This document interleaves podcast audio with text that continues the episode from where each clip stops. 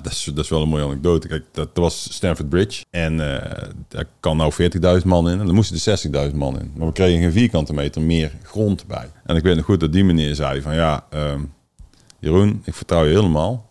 Alles wat je doet. Dus als jij denkt dat we een paar vierkante meters erbij moeten hebben... om de circulatieverbetering is goed. Maar onthoud wel, elke vierkante meter kost 1 miljoen pond.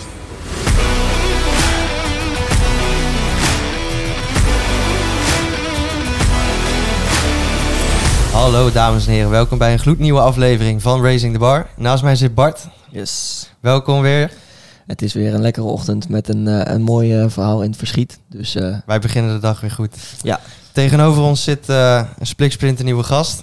Dat is Jeroen Steenbakkers. Voor mij een hele oude bekende. Ik denk dat ik vijf jaar oud was of zo toen ik Jeroen voor het eerst tegenkwam. En ja, Jeroen heeft in de afgelopen decennia toch wel aardig aan de weg gespijkerd voor zichzelf. En heeft een hele eigen weg ingeslagen. Dat heeft hij gedaan eh, door middel van Argaleo. Argaleo eh, is denk ik voor de mensen die luisteren of kijken nog niet, eh, niet bekend. Dus ik zou graag aan jou willen vragen, Jeroen. zou je eens een beetje kunnen schetsen wat Argaleo is en wat Argaleo doet in het kort? Wat Argeleo doet is, we zijn een softwarebedrijf. We zitten in een bos. We zijn drie jaar oud. Ehm, en wij ontwikkelen eigenlijk eh informatiedashboards. met name voor de overheid, maar ook voor bedrijven. Eh, en dat doen wij uiteindelijk eh, omdat we eh, een paar dingen hebben gezien. Eén is dat er eh, heel veel eh, data eh, overal is. Eh, iedereen praat over big data. Er is heel veel data openbaar ter beschikking. Maar wat je ziet is dat eigenlijk ja, de mensen die eh, besluiten moeten nemen over de maatschappelijke opgaven van vandaag en morgen, en die zijn er genoeg. Je hoeft het nieuws ochtends maar open te zetten en eh, het gaat weer ergens over.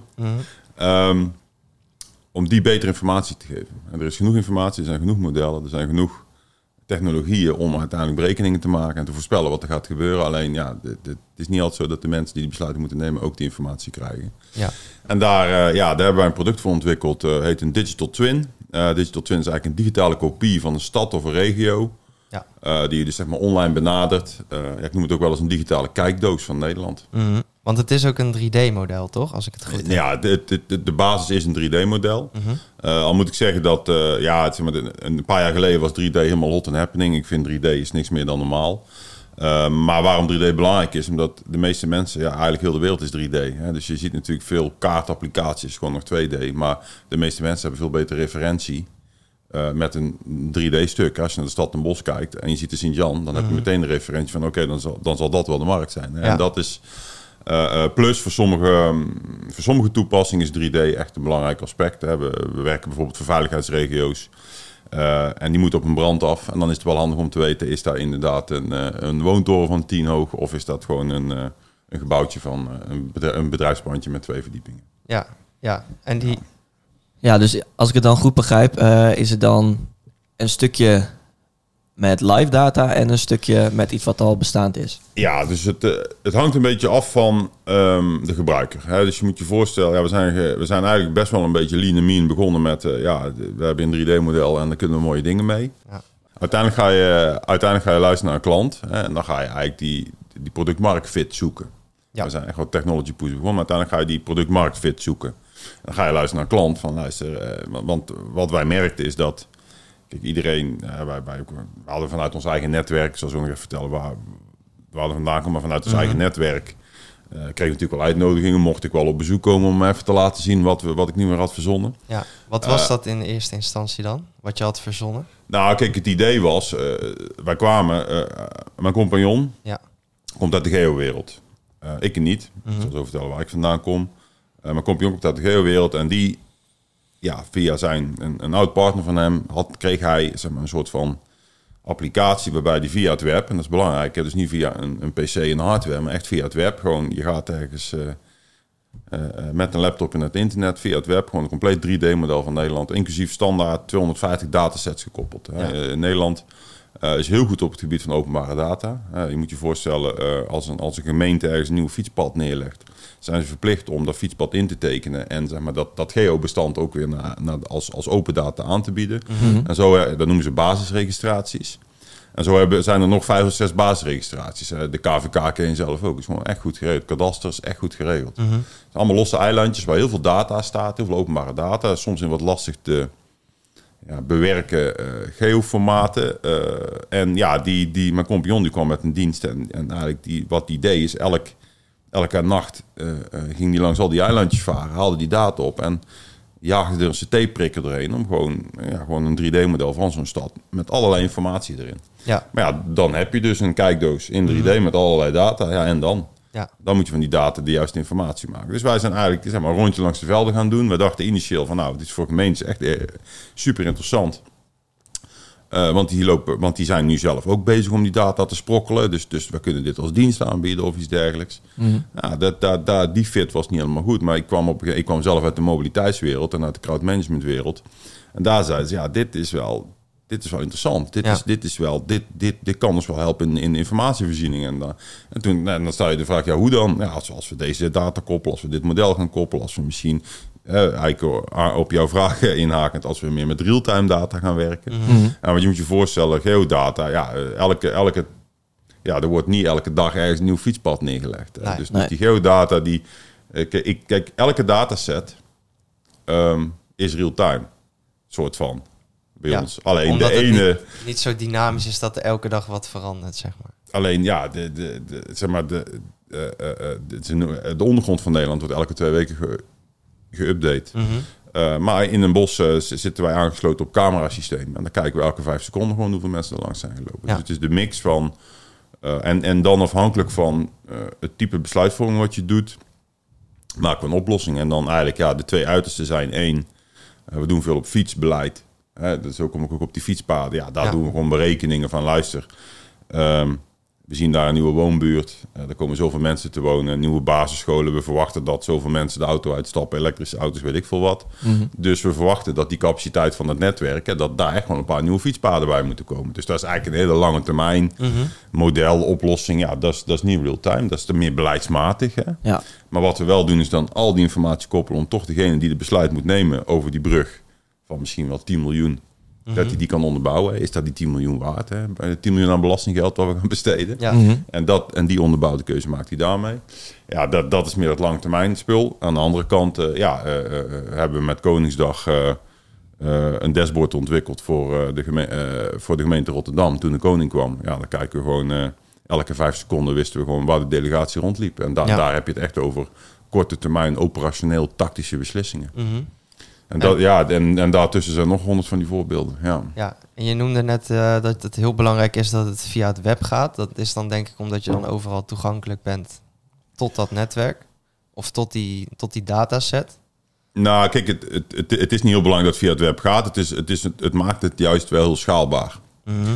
Ehm, ik kom zelf uit de simulatiewereld. Eh, daar, daar, daar moest je vroeger nog, eh, om een 3D-model te maken, moest je echt op, op, een, op een PC installeren en met, met applicaties. En dan moest je eigenlijk al gewoon een, een, een of andere supercomputer hebben en anders kon je er niet bij. Ja, Eh, dat maakte wel dat je dus was gebonden aan dat apparaat, et cetera, et cetera. En ehm, ja, wat wij gewoon, eh, waar, waarom ik zeg dat webapplicaties ja, gewoon handig zijn. Ja, je hoeft niks te installeren. Ik bedoel, ik heb het letterlijk meegemaakt. Wij deden, eh, we hebben voor de Vuelta ook een dashboard ontwikkeld. Mhm. En dat is compleet, eh, complete route in kaart, crowdmanagement, eh parkeergarages. We wisten exact waar het peloton reed, dus zo konden we ook zeg maar daarover adviseren. En ik zat in het operationeel centrum. En toen kwam er dus iemand van de politie en die zei... ja, maar mijn collega's die in Driebergen zitten... die moeten dit ook weten. En dat Ja. was tien minuten voor de start. Ik zeg, oh, maak, dan maak ik toch even een account aan. Hup, klik, klik, klik. En die kreeg gewoon de link activeren en hij kon meekijken. Zeg maar. Dus, dus dat, dat, dat toont die schaalbaarheid. Eh, ja, iedereen heeft een laptop met internet. en dat is ook wel, eh, ja, nou, ja. Qua businessmodel kom ik zo nog wel terug. Heb ik er ook bewust voor gekozen. Omdat dan, dan maak ik het toegankelijk en maak ik het ook schaalbaar. ja. Ja. Dan even een stukje terug misschien, om toch even Ja. terug te gaan naar waar je vandaan komt. Je had het al even over uh, crowdmanagement, dat dat een beetje je achtergrond is. Ja.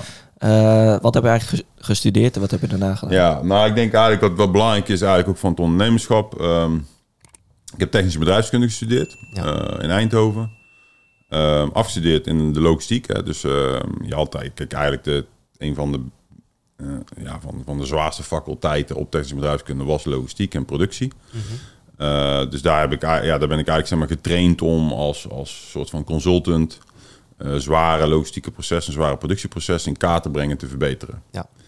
Eh, dus het ging eigenlijk wel daarom complexe modellen ontwikkelen, complexe analyses van ja, zeg maar, complexe systemen. Eh, en ook wel vaak, en dat is ook wel een van de dingen die bij mij ook al terugkomt, dingen waarvan niemand weet dat iemand erover nadenkt. Ja. Hè, snap ik? Ik bedoel, iedereen gaat ervan uit. Hè? Dus ik zal even het voorbeeld van Schiphol geven. Iedereen gaat er maar vanuit. Hè? Je levert je koffer in en de rest komt goed. Nou, ik, eh, wij deden bij Incontrol. eh, Ik, ik, ik, ik ben bij Incontrol begonnen. Eh, eh, eh, wij bouwen een simulatiemodel eh, van dat complete eh, systeem van Schiphol. Ja. En bouwden eerst een model om ervoor te zorgen, stel dat er een nieuw vluchtschema is, of er wordt ergens een nieuwe pier aangebouwd, is dan die koffer nog steeds binnen 20 minuten van A naar B. Mhm. En ja, daar, daar denk je niet over na als je zeg maar eh, je koffertje daar in de ding flikkert en lekker eh, aan de bar gaat zitten. Hè? Dus, Klopt. dus, dus, dus daar zijn altijd, dat is ook wel een rode draad in mijn leven. Wat ook wel belangrijk is, en daar, daar, daar ken ik jou ook van, Stef. Eh, ik, ik, ik, ik heb geen standaard studentenleven gehad. Ik, heb, ik, ik kwam daar in Eindhoven aan en ik, ik zat er allemaal tussen die tech nerds. Mhm. Ik denk, ja, hier, die, die- hier ga ik niet rooien. Ik kom gewoon uit Den Bosch. Ik had hier genoeg sociale relaties. eh, en, en, eh, en ik werkte in de horeca. Ja. Eh, ook wel iets te hard, denk ik, achteraf. Maar, eh, Maar goed, vaak een fenomeen. ja, maar, dus, een- nee, maar ik heb dat goed kunnen combineren. Het grappige is, in de horeca was ik op een bedrijfsleider en zo. Wist niemand dat ik eigenlijk studeerde. Nee. zo, zo vaak dat ik... Maar wat ik daar wel heb geleerd, en dat is ook wel belangrijk, is dat je gewoon... Iedereen is een mens. Snap je? En dus ook, eh, of dat je nou een directeur van een bouwbedrijf bent, of je hebt met eh, jonge mensen te maken, of, of ja, al, weet je, ja, ik, ik, ik vind het woord mensentypes en zo vind ik wat lastig, maar gewoon, ik heb daar wel geleerd om met iedereen gewoon te praten. Ja. Iedereen is een mens, iedereen wil praten. En ja, je, je hoeft voor niemand bang te zijn. Dus, Mhm. dus een beetje die, die, die brutaliteit. En ja, dus dat. Ehm ja, zo is het gegaan. Dus te- technisch bedrijfskunde gestudeerd. Ik heb, eh um, of all places ben ik afgestudeerd bij Miss Etam. Kijk. Dus ik heb eh, een half jaar van mijn leven in de fashion gezeten. ehm, om eigenlijk het logistiek centrum van Miss Etam eh, Ja. te verbeteren. Hè. Je moet je voorstellen, er komen elke dag eh, 200.000 shirtjes binnen. En die moeten dan binnen een dag in 200 vrachtwagens op de juiste manier. Weet je. En daar hebben ze heel, heel systeem voor geautomatiseerd. Nou, daar heb ik dus, om dat te verbeteren, heb ik een simulatiemodel ontwikkeld. Een 3D-model van eigenlijk dat hele systeem. Ja. En ik heb op een gegeven moment ja, daar verbetering in de simulatiemodel verbetering doorgevoerd. En zo eigenlijk bewezen van jongens, als jullie dit, dit op op deze manier slimmer doen. eh, ja, dan kun je in plaats van 200 shirtjes, eh 400 shirtjes per uur eh, behandelen. En dan, ja, dat, dat, dat, dat, dat zijn de logistieke uitdagingen. Ik denk, dat vind ik eigenlijk wel leuk. Hè? Dus toch wel een uitdaging pakken, maar ook wel echt een model erbij ontwikkelen. In 3D, in de visualisatie, dat je ook echt kunt bewijzen waarom je een advies geeft. Vond je dat belangrijk? Dat je ook aan kon tonen dat het iets had opgeleverd? Eh, Dat is de leidraad van mijn leven, zeg maar. Ik snap niet, hè, dus nu kom ik, eh, eh, ik doe steeds meer, ehm, ja, dus nu doe je heel veel zaken met overheden. Mhm. En die maken beleid. En daarna moet het beleid getest worden. En dan vraag ik wel eens van ja, en dan zeggen ze ja, nu hebben we, hebben eigenlijk tools nodig om te testen of dat hetgene wat we hebben verteld, of dat dat ook klopt. Eh, en daarvoor willen we graag met jou samenwerken. En dan, en dan vraag ik altijd van ja, maar hoe deed je dat dan voorheen? Zo weet je. en eh, ja, ja, nee, ja, toch. Ja, of we lieten een onderzoek doen of dit of dat. Maar dat is wel, ja, ik, ik, ik, eh, ja, ik, ik geloof er wel in dat. Tenminste, ik ben wel getraind om, om als je een advies geeft, te onderbouwen waarom je dat advies geeft. Zeg maar. Ja. ja. omdat wij denken dat met de, en je kunt nooit 100% iets zeggen, maar wel van oké, als, als je het op deze manier doet, verwachten we dat je met 95% zekerheid eh, beter kunt leveren, bla bla bla. Eh, dus ik ben, eh, en eigenlijk denk ik, dat vind ik wel leuk. Dus ik ben bij een bedrijf begonnen, eigenlijk het bedrijf wat de simulatiesoftware ontwikkelde, daar ben ik gaan werken. Simulation engineer, dus echt gewoon, ik heb eerst de vier jaar zelf modellen ontwikkeld en wel met klanten gesproken en een beetje omhoog gegroeid. Op een gegeven moment heb ik wel eigenlijk ehm, kwam ik erachter, ik denk, ja, 40 uur per week achter de pc zitten coderen. Ja, weet je, ik vind wel dat je moet begrijpen wat kan, maar ik werd er niet zo vrolijk van. Ik vond juist die klantkant het leukste. Ja. Want op een gegeven moment ging ik een keer mee naar Schiphol en we gingen naar DHL en, naar Fokker. En we hadden eigenlijk het, eh, het, het mooie aan dat bedrijf eh, eh, was en is nog steeds. Dat het eigenlijk een vrij klein bedrijf is, 10, 15 man, maar we hadden de grootste klanten. We hadden echt gewoon klanten als Schiphol, ProRail, Fokker, DHL, eh, op een gegeven moment ook Efteling, UEFA. Ja, dus dat, dat echt gewoon, ja, en, en dat heb ik wel een klein beetje meegenomen naar, naar eigenlijk het bedrijf wat ik nu ben gestart. Van ja, ook al ben je klein, als je iets goeds kunt en je bent een beetje brutaal Ja. en je levert gewoon, kan het. Hè? Dus daarom, ja, daarom heb ik eigenlijk na twee jaar ook al het dashboard voor de Vuelta geleverd. Zeg. maar. Ik bedoel, ja, dat, dat, en bij de Vuelta heeft niemand mij gevraagd van eh, eh, hoe, hoe, hoe groot is jouw bedrijf en hoe, of, eh, of hoe oud is het al? Nee. Nee, Geen jij levert gewoon, je hebt goede referentie en eh eh, wij vertrouwen erop. Ja. Dus zo, en ja, binnen Incontrol ben ik een beetje, ja, een beetje omhoog gekropen. Dat is een beetje een beetje gek woord. Maar ik, op een gegeven moment dacht ik van, ja, ik vind eigenlijk die klantkant het leukste. Goed luisteren naar wat is het probleem met die klant. En dat dan omzetten in een, in een project. En, en zeg maar, op een gegeven moment laten ontwikkelen. En nou, daar heeft, het, eh, daar heeft de stempel sales manager gekregen. Ik, ik wist de ballenverstand van verkoop. Ehm, maar het was ik geen standaard verkoop. Als je gewoon begreep wat die klant wilde, moest beschreven worden. Tuurlijk kreeg ik dan een prijskaartje. Maar het was niet zo dat, dat, ik, dat, ik, dat ik softservice moest verkopen of zo. Nee, nee, nee, nee. Ehm, het geluk wat ik daar heb gehad is dat ik eh, eigenlijk eh, vrij direct onder de directeur-eigenaar ben gaan werken. Als een soort van ja, rechterhand in ieder geval. Ik, ik, ik kwam al onder zijn vleugel terecht. En daar heb ik heel veel geleerd. Ook over het ondernemerschap, over het verkopen. Eh, en, en ja, we hebben veel gespart. Ook over zeg maar, meer bedrijfsstrategie en waar moet het naartoe. En, en, en, en, ja, en ja, ik, ik was nooit eh, eh, verlegen om mijn mening te geven. Ja. Zeg maar. Dus, dus ja, en, en af en toe, ja, af en toe schuurt dat dan. Maar ik zei wel wat ik ervan dacht. Wat zijn dan belangrijke dingen die je uit die gesprekken hebt gehaald? Kan je dat nog herinneren? Nou, dit vind ik wel lastig. Wat, ik wel, wat ik er wel uit heb gehaald en wat ik nu eigenlijk ook heb, is dat, kijk, als je naar een bedrijf kijkt en een grote organisatie, dan denk je altijd, oké, dat is perfect geregeld. Weet je, en dat is een eigenaar en die heeft het helemaal goed voor elkaar, want die heeft een dikke auto, dus dat zal wel goed zijn. Die zal alles wel goed doen of zo. En uiteindelijk gewoon overal zitten gewoon mensen en overal valt het wel mee. Ja. Ja, dus je moet gewoon, het, het is niet zo zwaar en zo moeilijk als dat je denkt dat het is. Eigenlijk, ja, als ik naar jullie kijk, eh, gewoon, ja, jullie zijn ook ondernemers. Gewoon starten, een paar microfoons erin knallen en gaan. Zeg maar. Ja, letterlijk. Weet je, en, en, dus, en dat is ook wel een beetje... Ja, en, en toch wordt maar, ondernemerschap, er zit echt wel een grens. Dat is ook eigenlijk wel een van de zaken waar als ik nu terugkijk... naar hoe dat, zeg maar, ook studenten eh, nu... eh, kijk, nu is er veel meer eh, ruimte voor ondernemerschap. Nu is ondernemerschap ook een vak en ja, nu wil iedereen start-up zijn. Ik denk zelf dat het nu een beetje te ver gaat. Ik bedoel, hè, dus, Waar, dus waar vind je dat dan voor? ja, weet je, ik, kijk, ik vind wel, kijk, ondernemerschap is twee dingen. En natuurlijk moet je leren eh, dat, dat je een boekhoudsysteempje moet hebben en zulke dingen, maar het zit er ook wel een beetje in. Niet iedereen die eh, eh, een, toevallig een goed eh, plan heeft ontwikkeld eh, tijdens een afstudeerstage, kan daarna meteen ondernemer worden, zeg maar. En, eh, en, en dat slaat ook wel eens door. Ja, ik, ik spreek best veel start-up. Ik- Natuurlijk, ik, ben, ik, ik, ik, ik, ik, ik, kom er nu wat uit, maar in het begin heel veel in de start-up scene gezeten, of met andere start-ups gesproken. Ja, als ik ook zie hoe sommige bedrijven, hoeveel geld ze ophalen, zonder een klant. Alleen met een goed idee. Ja. En dan denk ik van ja, dat vind ik wel. Dus er was ook, en dat was ook de tijd van die, van die rentes en zo. Er was gewoon overkill aan. eh, iedereen met een goed idee kon zo even een miljoen eh, ophalen. Ja, dat is wel heel genuanceerd. Tuurlijk checken ze wel goed, maar Ja. Ja, al, die, al, die, al, die, al die durfkapitalisten of, of, of, of die durfinvesteerders, die moesten, die, die moesten natuurlijk wel, ja, die moesten gewoon hun geld kwijt. En, en dus die, en ik denk dat daar ook wel weer een soort van balans in komt. Als ik dan terugkijk naar het eigen TU Eindhoven, kijk, mijn vader eh, eh, was een metselaar, mijn moeder is een verpleegster. Eh, hè, dus eh, we hebben het echt wel goed gehad. eh, eh, niks van te zeggen. Maar het, het is niet zo dat ik vanuit thuis ondernemerschap heb meegekregen. En ook, de, het, ook het risico nemen. Ehm, en op de TU Eindhoven eh, eh, wa- was het niet zo dat, dat eigenlijk... Want heel veel, van, heel veel van die studenten die afstuderen... hebben best een goed idee of zo. We hebben een stukje IP ontwikkeld... of hebben een product ontwikkeld of iets. Maar, dat, dat, dat, maar er, er was daar geen coach die dan zei... Misschien moet je wel een eigen bedrijf beginnen. Of Ja, misschien ja, moeten we jou eens koppelen aan wat eh, investeerders en zo. Dat is echt iets van de laatste tien jaar. Dat, dat was daar echt nog niet. Ik heb het vak ondernemerschap in Zweden gedaan. Ik heb een half jaar in Zweden gezeten. Daar heb ik entrepreneurship gedaan. Dat vind ik eigenlijk wel leuk. Eh, en, en, en, en ja, het was wel strategie management en zo, weet je wel, van, van grote bedrijven, hoe moet je dat dan opbouwen? Maar dat, dat hele start-up gebeuren, dat, dat, dat, dat zat er niet in, zeg maar. En, eh, maar goed, ik heb eigenlijk en bij Incontrol ja, op een gegeven moment onder de directeur en ja, toen kregen we een nieuw product. Eh, dat was eigenlijk een product waarmee wij, eh ja, zou ik zeggen, voetgangers konden simuleren. Dus je moet je voorstellen, we bouwen een 3D-model van een station. Ja. Eh, van een nieuw station of, of een uitgebreid station. En dan konden we eigenlijk gewoon zeggen: Oké, stel dat die treinen daar aankomen, eh, is dan iedereen op tijd van A naar B en is daar veilig genoeg en vallen mensen niet van het perron, et cetera, et cetera.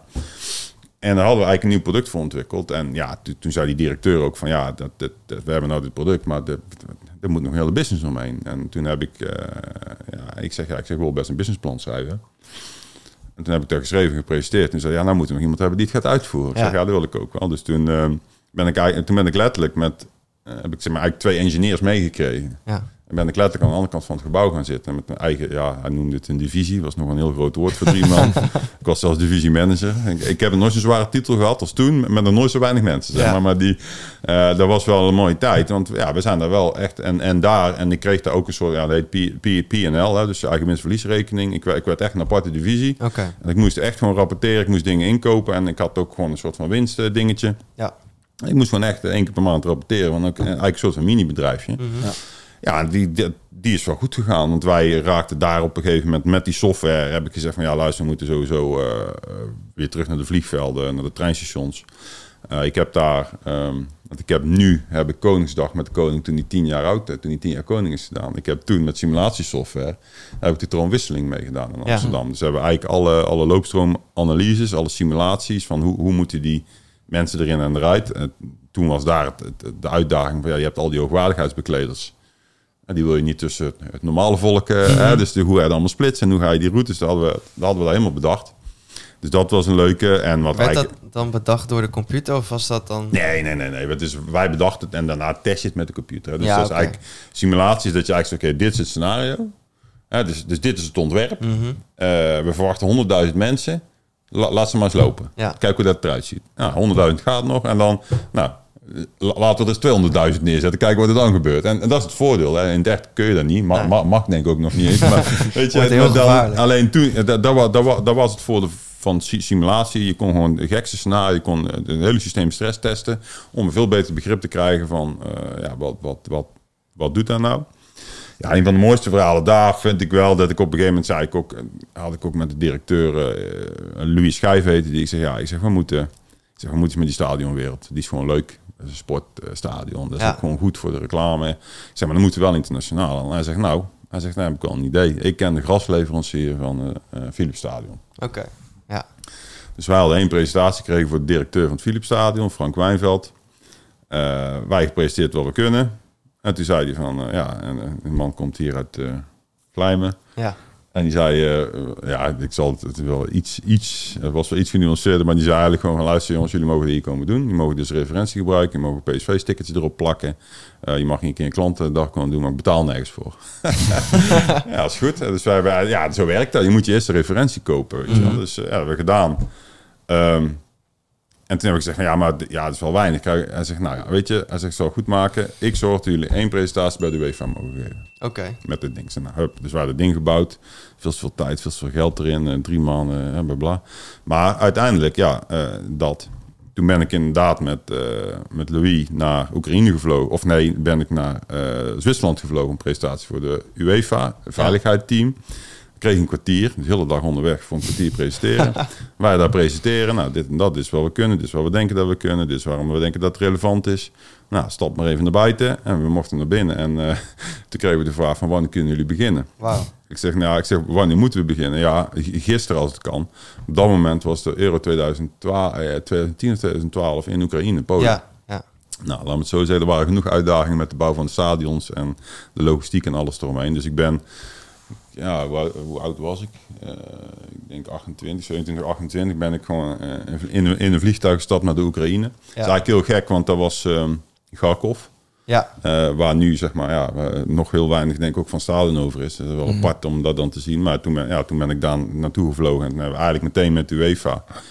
Ja, ik kreeg een soort van stempel is een groot woord. Maar we werden wel, ja, we werden, we werden wel om, omarmd. En we kwamen met de UEFA binnen. En omdat we eigenlijk die, die referentie daar hadden. Ja, toen, toen ging het snel. En eigenlijk daarna eh, zijn we ook, eh, ook wel samen, zeker samen met de directeur, ook, ook eh, wat stadions in Brazilië gedaan. Ja.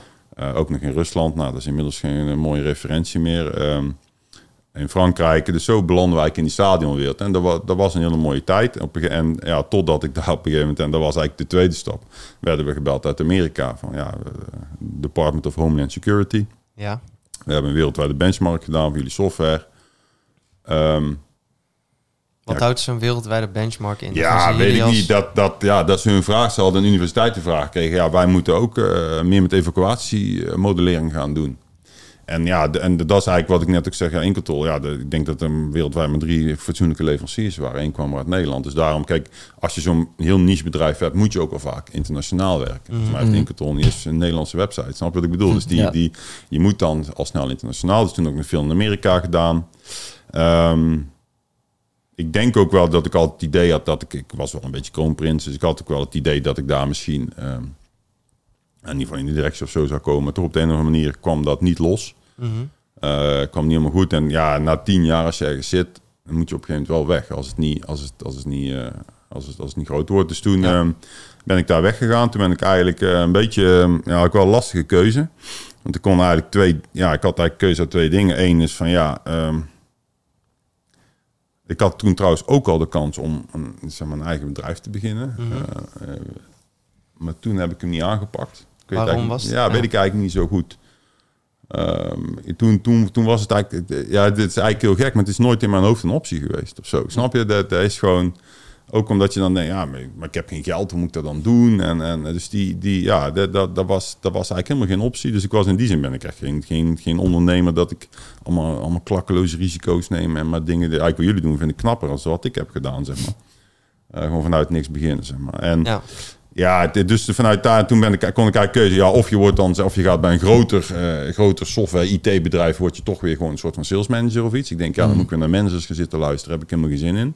Nee, want ik was daar, zijn we kantoor, een soort eigen, had, ik- had ik al mijn eigen ding, ik had complete vrijheid. eh. Ja. Eh, en toen ben ik bij een spin-off bedrijf van Breda University beland. Ook een startende bedrijf, om dat ook mee een beetje, zeg maar, ehm, op te starten. En dat vond ik wel leuk. Ja. Dus gewoon, eh, en, en, het, en het idee was, nou, het bedrijf University maakt een soort van halve prototypes producten. Hè? En wij pakken erop en we professionaliseren daar verder naar die markt toe. En daar ben ik ook meer in de webapplicaties beland. Ik heb daar met, met, met virtual reality gedaan. Ook veel met overheden. En dus, dus, dus daar heb ik eigenlijk een beetje geleerd van... oké, hoe, hoe kun je er met overheden werken? Eh, eh, ja, wat, wat speelt er eigenlijk in die markt en hoe werken webapplicaties? Ehm, en toen kwam dus eh, eigenlijk deze kans voorbij ehm, met André Sluiter, hè, dus Ja. eh, mijn huidige compagnon. Eh, ja, die heeft een GeoICT-bedrijf gehad. Ehm, die, had die heeft die verkocht, hè, een soort van vervroegd pensioen. Mhm. Dus die zat thuis al lekker van zijn vervroegd pensioen te genieten. Hartstikke terecht. Ik ken hem vanuit de privésfeer, plat gezegd gewoon een oom van een vriend van mij Ja. Woont hier in Hintam, dus op, op verjaardagen hebben we al eh, genoeg eh, gekletst en met iets te veel biertjes op. Ja. Dus dat klikte wel. En ik, ja, ik, ik, ik, ik zat toch weer niet helemaal lekker bij, die, eh, bij de spin-off bedrijf. En hij, ja, hij begon ook een beetje te kriebelen, want ja, thuis zitten... Dat is ook niks. ja, dat wil ik niet zeggen. Ik bedoel, hij heeft, hij heeft genoeg hobby's, maar het, hij, het kriebelde bij hem ook wel. En zeker toen dat ene product voorbij kwam. En die zei tegen mij van, ja, is dit iets? Ik zeg, ja, ik zeg, ja, ik, zeg, ik denk het wel. Dus is, is die, is die 3D-kaart-applicatie iets? Ik zeg, ja, ik denk het wel. Ik zeg, want ik zie een paar dingen. En daar heb ik eigenlijk samengepakt wat ik, wat ik een beetje overal heb geleerd. Zeg maar, ik zeg, ik zie een paar dingen. Eh, er is heel veel technologie, er zijn heel veel complexe modellen. Maar het is nog te moeilijk. Ja. Dus de markt is nog te niche. Eh, de markt van de webapplicaties is groeiend. Ik zeg dus, als je, als je, als je, als je technologie en data aan maatschappelijke gegevens kunt koppelen, heb je dus ook altijd, heb je dus, kun je er dus wel een goed product van maken. Dus ik zeg, ja, ik zeg, en ik zeg, ja, en dan, ja, dan, kijk, en in die markten kwam op een gegeven moment eh, de term als digital twin Ja, klopt. op eh, smart cities, IoT, allemaal van die, van die containerbegrippen, maar niemand gaf er eigenlijk een goede inhoud aan. Dus ik zei tegen Ander, ik zeg, dit kan best wel eens de basis zijn van de digital twin van Nederland, of ook het smart city dashboard waar iedereen heel lang over, over, over, over, over praat. Dit kan wel eens de basis zijn. Dus ik zeg, ja. En toen heeft Ander gezegd, nou, weet je wat? Ik, eh, ik zet wel geld op de bankrekening om een, eh, om een website te bouwen en om een kantoor te beginnen. En, eh, hè, en, en we gaan gewoon, eh, nou, we gaan gewoon met z'n tweeën starten. Ja. Eh, ook echt wel met het idee van ja, en dan als na zes maanden niks nou dan trekken we gewoon de stekker eruit. Nou, dan hebben we alle twee even pijn. Ja. Eh, en eh, nou ja, dat, dat, zo zijn we begonnen. Hoe zagen die eerste weken er dan uit? Want je begint eigenlijk vanuit vrijwel niks dan toch? Je hebt wel een goed idee op papier. Nou, dat, ja, klopt. Nou ja, kijk, het voordeel is dat we wel al, we hadden al een, de, een demonstrator. We konden iets laten zien. Dat is natuurlijk wel belangrijk. Hè? Dus Ja. daar, daar hadden we echt wel de voorsprong dat we al, we hadden die dataservice, die konden we in, in, in de webviewer laten zien. Dus we konden eigenlijk al naar een klant toe en dat. Ja, die eerste week, kijk, wij hebben natuurlijk, we hebben eigenlijk, eh, denk ik, achteraf, en, eh, ja, wel, we hebben de slechtste timing gekozen ooit.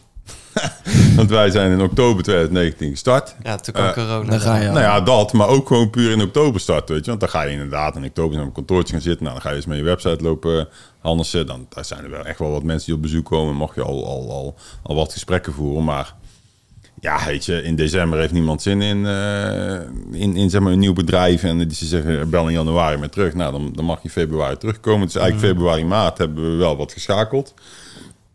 Ik had wel al wat eerste opdrachten ook van, van oudere relaties. Zeggen, ja, Jeroen, die is wel vet. Ik, ik heb nog wat budget wat op moet. Maak er maar iets moois van. Ik vertrouw jou wel. Dus er waren wel wat... We hebben echt wel wat...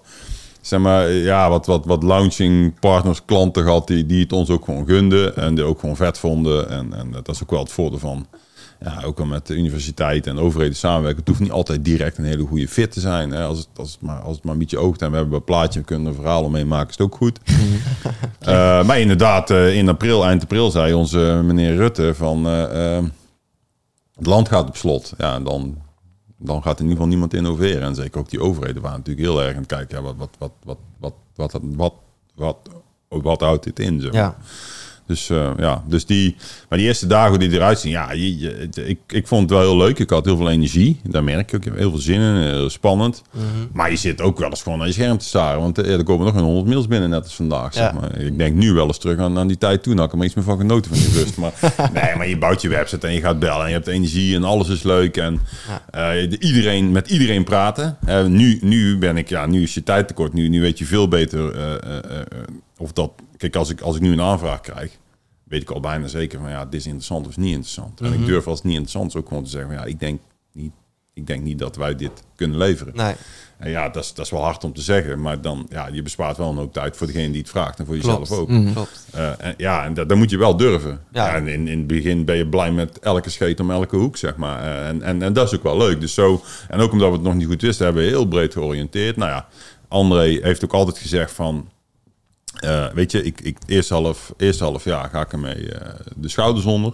Eh, het is die, maar het idee is wel... ik zet de mee op de rails, maar jij gaat hem besturen. Ja. Dat is ook altijd de deal die we altijd al hebben gehad. En dat was ook eigenlijk heel, heel duidelijk. Hè. Dus Anne heeft in het begin, want jij had natuurlijk, die had GeoICT-oplossingen aan de overheid geleverd, aan gemeentes. Dus die, ja, die hoefde maar gewoon zijn oude map erbij te pakken, bij wijze van spreken. En die is ook gaan bellen. Er zijn heel veel bij zijn oude relaties geweest. Ja. in gemeenteland, in, in overheid ICT-land. En we zijn heel veel, eh, eigenlijk bij mijn oude relatie geweest, meer in de mobiliteit, crowdmanagement, eh, universitaire markt. En ja, wat, wat we op een gegeven moment zagen, en dat was eigenlijk, ja, dat hebben we ook gewoon geconcludeerd, dat eigenlijk die, de kant van, de innovatieve kant van de toepassingen, van de mobiliteit, de crowdmanagement, de markten waar we in zitten, die haakte veel meer aan op ons product. Dus daar was meer vraag. Ja, dat was meer vraag. Kijk, daar, daar kwamen die mensen die zeiden, hé, hey, wacht, hey, wacht eens even, maar dat is interessant. Als je nou dit model koppelt en die data en, en je doet het op deze manier en je bouwt deze KPI's erbij en deze knopjes, ja, dan, dan, dan denk ik dat wij hiermee geholpen zijn. Ja. Dus ja, en dan zeggen, nou, dat is goed. Nou, laten we dan, dan heb je eigenlijk een soort launching customer. En dan zeggen, nou, weet je, eh, hoeveel geld heb je daarvoor over? Ja. Ik zeg, nou, we kunnen wel dit budget maken. Want eigenlijk, ja, eh, nu kopen we een rapportje in eh, voor 20k. Ja, dan kunnen we net zo goed die 20k aan jullie geven. En dan zei ik van, nou, is goed. Nou, dan investeren wij mee. Want alleen dan wel eh, dat je dan daarna wel onze referentie bent. Mhm. Eh, dat je ook zegt van tegen jouw collega's bij andere gemeentes of provincies of weet ik veel wat van di- dit is een, en, en ja, zo bouw je eigenlijk een eh, ja, soort van domein op, een soort Klopt. van vertical. Ja. En dan heb je eigenlijk een groep van dezelfde klanten die je gelijk... Ja, dus, dus hoe dat het er nu uitziet, ook het bedrijf. En ik moet wel zeggen, kijk, dat is ook wel, ook wel een beetje wat ik bij Incontrol heb meegenomen. Ja, je ziet gewoon, je, je- ja, je praat in verticals. Hè? Dus een vertical is eigenlijk gewoon een markt die je bedient. En een vertical is eigenlijk een mix van, eigenlijk ja, toch wel een klantgroep. Maar ook, die hebben ook their eigen magazines, die hebben ook their eigen vakbladen, die hebben their eigen congressen. eh, die hebben their eigen LinkedIn-groepen. Dat bestaat niet meer volgens mij. Maar het- eh, als, eh, dus die hebben helemaal their eigen netwerken. Eh, die, en dus het is, het is wel meer dan een product maken om zeg maar, eh, te voldoen aan die markt. Nee, je moet helemaal in zo'n netwerk, je moet je referenties in zo'n netwerk opbouwen. Eh, dus wij, en op dit moment, en kijk, en wat, waar, waar, waar ik een beetje eigenwijs ben geweest ten opzichte van, ja, waar de meeste start-up coaches en weet ik veel wat dan over zeggen, is focus. Ja. Ik heb niet zoveel gefocust. Zeg maar. Ik heb gefocust op op één ding. En dat is eigenlijk een eh, platform ontwikkelen. Dus we hebben echt een heel zwaar softwareplatform. Heel schaalbaar. Eh hebben we ook benoemd Digitwin. Dus Digitwin is ook een Europees trademark. Digitwin is van mij. We noemen het ook het platform. Ik heb ook heel erg gefocust op een licentiemodel. Kijk, eh, waar je vaak in vervalt als bedrijf, denk ik, is dat je op een gegeven moment denkt van ja, de, de, de, de licentieverkoop gaat niet hard genoeg. Dus we gaan wat diensten verkopen. Mhm. En dan ga je toch een uurtjes en dan, dan word je eigenlijk een uurfabriek. En ik heb altijd best wel sterk gezegd, ja, ons bedrijf moet gewoon draaien op licentie omzetten. Ja. In de basis. Tuurlijk doe je diensten, maar die zijn altijd ondersteunend aan. Dat is ook wat ik heb geleerd bij Incontrol. Eh Incontrol was ook een softwarebedrijf, maar uiteindelijk er zaten zoveel diensten omheen dat je. En, en dat moest ook, omdat zeg maar, er waren te weinig eindgebruikers van de licenties. zeg maar. Ja. Dus, die, dus ik heb eigenlijk gezegd van ja, luister, we moeten en een SaaS-bedrijf zijn en er moeten genoeg eindgebruikers zijn. Ja. En om genoeg eindgebruikers te hebben, moet je dus makkelijke software hebben die door veel mensen gebruikt Mhm. gaat worden. Het is Dus ook heel moeilijk om iets wat eh, veel data heeft en veel, eh, veel moeilijkheden om dat simpel te maken voor de klant, lijkt mij, of niet? nou ja, het valt eigenlijk wel mee, want het is, het is gewoon wegknippen. Mhm. Alles wat, op, wat je niet nodig hebt, laat je, laat je niet zien. Ja. Ja. Jullie maken Ehm, geen nieuwe data of zo, toch? Of wel? Eh, dus daar zijn we wel steeds meer mee bezig. Eh. Dus wat je ziet, is, kijk, we, we maken heel veel gebruik van openbare databronnen. We kopen veel data in. En we werken bijvoorbeeld met Infoplaza samen. Eh, als we weer informatie nodig hebben, hè, die Infoplaza, die hebben daar in Houten 50 meteorologen zitten. Ja, dat, Ja. Dat, dat, dat, dat kun je niet tegenhouden. Dat, dat, dat moet je ook niet willen. Nee, dus de niet. specialistische software of specialistische data kopen bij spe- specialisten in. Uh, daar zijn we wel in, in kijk, wat we wel steeds meer doen is eigenlijk op basis van die data steeds meer eigen modellen, eigen analyses, eigen informatie maken. Ook om ons bedrijf zeg maar uniek te maken. Ja, dus eh, iemand anders kan nog steeds die open data ergens vandaan halen. Maar dan kan je nog steeds niet doen wat wij doen daarmee. En hoe dat wij het geautomatiseerd hebben. Dus dat is zeg maar ook wel waar ik heel erg op focus. Ja, even terug op die verticals. Ja, dus wat je doet, we hebben aan de ene kant een platform. Dus eigenlijk één kijkdoos. En eigenlijk per domein hebben, ja, heeft die kijkdoos zijn eigen modules, bij wijze van spreken. Eh, maar wat interessant is, kijk, iemand van de veiligheidsregio heeft het over de Digitwin. En, die heeft, en die gebruikt dan zeg maar, vier modules. En iemand in de mobiliteitswereld heeft het ook over die Digitwin. En die gebruikt twee van dezelfde modules als de veiligheidsregio. Ja. Alleen van elkaar weten ze dat niet. Ze hebben het altijd over een Digitwin. Ja. Maar ze weten niet dat hun collega, die waarschijnlijk een paar deuren verder zit van de mobiliteitsafdeling, eigenlijk diezelfde tool gebruikt. Ja. En dat is een beetje, ja, dat, dat is wel onze kracht en daarvoor is het schaalbaar.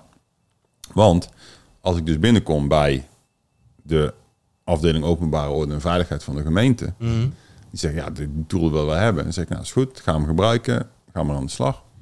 En mag ik even de telefoon van jouw collega van mobiliteit, want ik denk dat die hem ook kan gebruiken. Ja, Snap je? En zo proberen we op te schalen. Dus aan de ene kant, maar het blijft altijd hetzelfde platform. Eén SaaS, ja, multi-tenant heet dat, is een beetje een technische term. Eén SaaS-oplossing waar al die modules op draaien. Ehm, en we hebben nu drie verticals die, die gewoon goed draaien, waarin we echt een product market fit hebben. Ehm, en ja, dat bewijs hebben we gewoon doordat we verder gaan dan de pilotfase. En eh, we zeker een, eh, econ- we hebben één, één, eh, één, één vertical heet centrum management. Hè, dus inzicht in economische ontwikkeling van binnensteden. Hier bijvoorbeeld in een bos werken we heel nauw samen met de Bos Partners. En daar kijken we gewoon, oké, eh, eh, eh, wanneer komen bezoekers? Waar komen ze? Hoe lang blijven ze? Waarom komen ze? Hoe verhoudt zich dat tot de parkeerdata? Eh, is het afhankelijk van het weer of juist van de winkels die er zitten? Heel veel binnensteden zijn natuurlijk bezig met, oké, wat voor stad zijn wij? En hoe groot moet de stad zijn? En waarom komen mensen hier naartoe? En welke winkels, et cetera? Dus, dus daar helpen we heel veel mee. Ja, daar hebben we gewoon inmiddels 10, 15 steden. Ja, dan kun je wel zeggen dat je verder gaat dan, dan één of twee. En Klopt. in elk van die verticals, we hebben inmiddels eh, een stuk of zes veiligheidsregio's die ermee werken.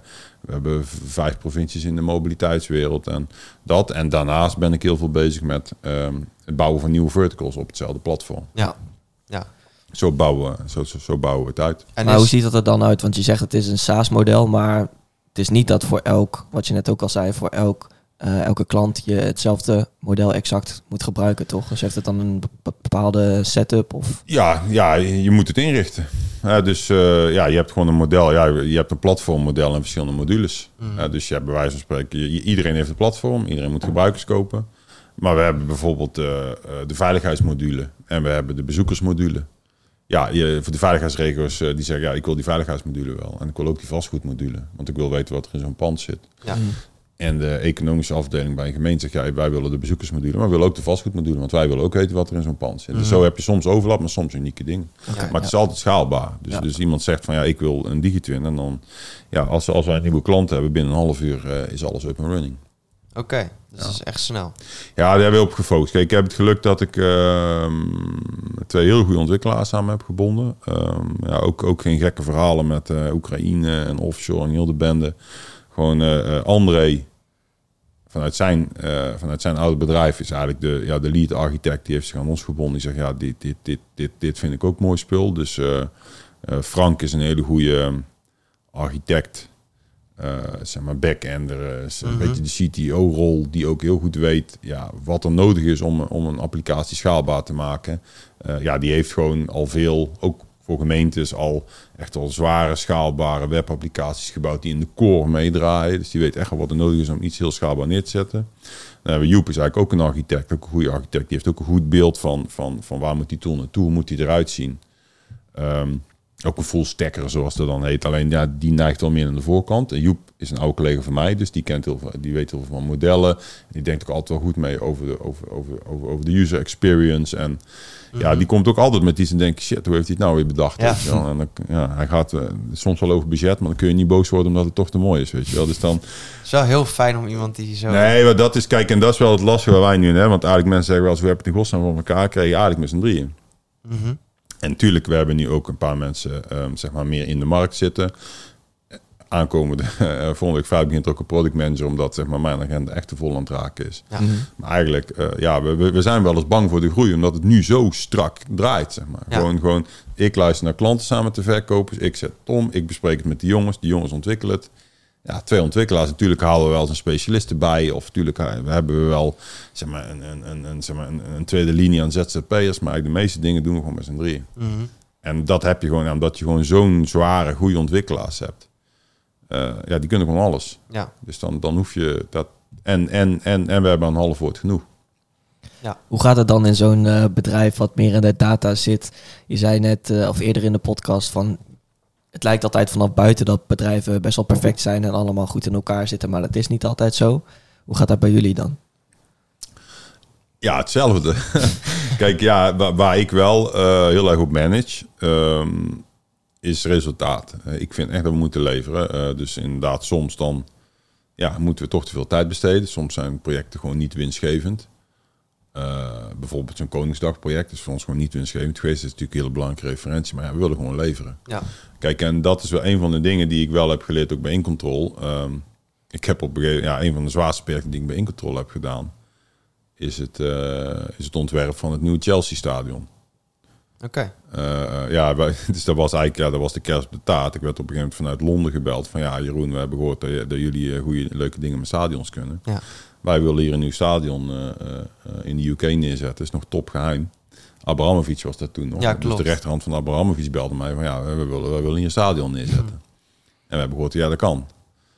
Ja, en daar, ik weet ook nog goed dat ik daar zei, op een gegeven moment moesten wij daar, ehm, ja, dat is, dat is wel een mooie anekdote. Kijk, dat, dat, dat was Stanford Bridge. Ja. En eh, daar kan nou 40.000 man in. En dan moesten er 60.000 man in. Maar we kregen geen vierkante meter meer grond bij. Ja. Alleen, ja, er waren een paar. eh, en ik had, het, ik had het redelijk goed opgelost allemaal samen met die architect. Maar er waren een paar pijnpunten, zeg maar. En ik weet nog goed dat die meneer zei van... Ja, ehm, Jeroen, ik vertrouw je helemaal. Alles wat je doet, dus als jij denkt dat we een paar vierkante meters erbij moeten hebben... om de circulatieverbetering is goed. Zeg maar, onthoud wel, elke vierkante meter kost 1 miljoen pond. Ja. Ja, dan ga je wel nadenken over eh, zeg maar 20, 30 vierkante metertjes even erbij, eh, weet je wel. Dus die flinke Nee, maar eigenlijk wat ik wil zeggen, ja, ik, ja, ik, wil, niet- ik wil dat niet gek laten klinken of zo, maar die, ja, ik heb ook voor, ik heb ook het WK-stadion eh, van de Oekraïne mee, zeg maar, beoordeeld met de UEFA. Ja. Dus kortom, eh, ja, we hebben be- best wel, en, en toen als manneke van de 28 heb ik best wel slapeloze nachten gehad, zeg maar. Maar daar word je wel sterk van. En eigenlijk omdat je die dingen hebt gedaan, weet je gewoon wat er nodig is om echt gewoon goed, goed spul te leveren. En, en, die, en ik, ik kan er niet zo goed mijn vinger op leggen waar dat dan zit. Het is Eh, gewoon de ervaring die dan... ja, ik weet niet of dat dan ervaring is. Ik ik wil mezelf ook zeker niet overschatten. Maar de- er is, er is wel iets waardoor, ja, wa- waardoor wij leveren. En, en, en, en, en waardoor zo'n klant er ook vertrouwen in heeft. En waardoor dus eigenlijk ook eh, de Vuelta ook zei van ja, wij willen ook dat dashboard. Ja. En, na de Velta, en omdat we de Velta doen, belde Rotterdam en zeggen, ja, wij willen ook dat dashboard. Ja, Is er ook niet een stukje dat de gemeente gewoon te weinig kennis heeft of technische kennis heeft op het gebied van data en hoe je daarmee om moet gaan? Dat ze maar denken, oké, dit zijn de Nou ik wil het specialisten. zo niet, nee, ik wil het zo zeker niet wegzetten. Ehm, het is zo dat de gemeente heel goed weet welke informatiebehoeften ze hebben. Oké. Ja, dus dat is stap 1. Ze weten goed welke, welke informatie ze nodig hebben om uiteindelijk aan te sturen. En ja, als je daar dan in je hoge toren komt tijdens Koningsdag met al die partijen, ik denk wel 40 of 50 eh, partijen, want het, is- het is niet alleen politie en gemeente. Nee, het zijn eh, zoveel afdelingen van de gemeente. En je hebt de Koningsbeveiliging en je hebt eh, van de gemeente. Je praat over gemeente, maar gemeente, er zitten wel vijf afdelingen daar. Hè. Dus het is, zeg maar, als ik daar boven kom, dan, vind, dan, dan denk ik, jongen, ik ben überhaupt al blij dat ze het alles van elkaar krijgen. Dus echt met die commandostructuur en, en de communicatiestructuur, et cetera. Dat is echt, kijk, ja, het is makkelijk om te zeggen als burger, ja, ze, ze doen niks. Nou, ik heb daar boven die toren gezien wat, wat ze doen. Het is, het is absurd. Zeg maar. Het is, eh, dat, dat is gewoon, ja, ik, ik vind dat knap dat, dat, dat ze dat allemaal eh, gewoon al geregeld hebben. Eh, wij ondersteunen ze met betere informatievoorziening. Wat voor gemeentes vaak lastig is, is inderdaad wel, is, is nog niet eens, want ze weten wel welke informatiebehoeften hebben, maar het is ook een beetje het, ze moeten het ook kunnen inkopen. Ja. En dat maakt het wel lastig. Ze kunnen, want ze, eigenlijk kunnen ze niet zomaar zeggen, ja Jeroen, hier heb je 50.000 euro, bouw het maar. Mhm. Dat kan niet. Want het is belastinggeld, snap je? Dus Mhm. dat, moet, dat moet aanbesteed worden. Eh, eh, eh, het moet ook overlegd worden. Je zit heel erg met privacy als het om data gaat. En, en dat is allemaal... Ja, gemeentes hebben gewoon hele... ja, wel best zware processen om gewoon met leveranciers te werken. En dat is ook terecht, want is ons, belastinggeld wat zij besteden. ja. Duurt het dan soms ook niet heel lang voordat je pas duidelijkheid krijgt of je de opdracht hebt? Eh, eh, ja, in, in, in, ja het, het duurt altijd langer dan dat je denkt. Mhm. Dus ik heb inmiddels wel eh, heel veel geduld opgebouwd. Maar dat, ja, dat moet je gewoon hebben. Anders moet je niet in de overheidsmarkt gaan, Nee. gaan leren. Kijk, ja, wat je wel hebt, is dat in sommige gevallen... ehm, ja, wat je wel merkt, is dat soms is het makkelijker dan andere keren. Eh, met zo'n Koningsdag en zo'n Vuelta zijn een beetje uitzonderingen. Dus dan, Ja. dan, dan, ja, dan, dan wordt het gewoon onder een ander budget gedaan. En dan is het van, ja, we hebben het echt nodig. Eh, we accepteren dat we... eh, ja, niet, niet dat we, dat we 10% van het proces, een normale proces, misschien wat missen van het inkoopproces. Maar als Ja. we in ieder geval maar goed een goede evaluatie doen, kunnen we daarna wel kijken hoe dat we moeten opschalen. En dat Ja. is, ja. Duidelijk. Ja. Ja, heel interessant, eh, heel interessante markt ook. Maar waar misschien ook heel veel mensen nu dan over nadenken is oké, heel veel data. Iedereen weet wel dat er veel data beschikbaar Ja. is, ook van jezelf, ondanks dat je het niet bewust achterlaat Ja. misschien. ja. Als je Eh, TikTok eh, accepteert, dan eh als ja, je dat wordt je uit- hele ja. telefoon uitgelezen. Ja. Maar eh, hoe gaat het dan met een stukje privacy? Ja, dat is, dat, dat, dat is natuurlijk de hamvraag. Ehm, eigenlijk is het gewoon heel makkelijk van wij doen niks met persoonsgegevens. Mhm. Kijk, wij, wij bouwen geen app voor burgers of zo. hè. Nee. En ik heb, ik heb ook geen. geen ik, ik, ik hoef niet te weten hoe vaak je op een advertentie klinkt. Dat is, dat is een hele andere markt. Hè. Dus wij, wij zitten echt in de professionele markt, eh, business to business, business to government. Eh, we doen niks met persoonsgegevens. Dus ik, ik heb nooit eigenlijk, eh, ik weet nooit of dat Jantje of Pietje is of wat dan ook. Ehm, wat ik zie is dat eigenlijk die privacymarkt in de bedrijfswereld. Kijk, ja, ik, ik weet niet hoe dat het zit met TikToks en heel de band. Hè. Dat, dat, dat is gewoon niet onze business. Wat ik zie in de bedrijfswereld en ook in de overheidswereld, dat privacy echt wel goed geregeld is. Ja. Dat ze echt wel daar heel bewust mee omgaan, dat, dat die markt is gewoon volwassen. En dan komt gewoon de, de AVG-regeling en Europees dat dan GDPR. Dat is gewoon goed geregeld. Als ik bij een gemeente aankom ehm, en die zeggen, ja Jeroen, wij willen inderdaad iets met jouw dashboard. eh, is een van de eerste dingen, eh, eh, maar we moeten wel een privacy assessment doen. Dat is gewoon een standaard onderdeel van het proces. Ja. En dan ga ik gewoon met een privacy officer praten. Eh, en vaak met juristen bij. En die gaat gewoon mij heel terecht de vraag stellen. Oké, welke data heb jij? Hoe sla je die op? Waar sla je die op? Eh, hoe is die leidbaar? Hoe lang wordt die opgeslagen? Eh, hoe ga je met de gegevens van onze, van onze gebruikers om? Nou, dat is inmiddels wel een redelijk standaard vragenlijst. Dus ik, dus ik ben niet bang voor die vragen.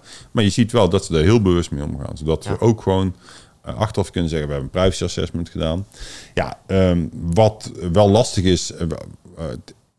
in deze markt is, en, en daar zit ik ook wel in. Kijk, omdat wij innoveren, komen ook vaak nieuwe technologieën tegen. Ja.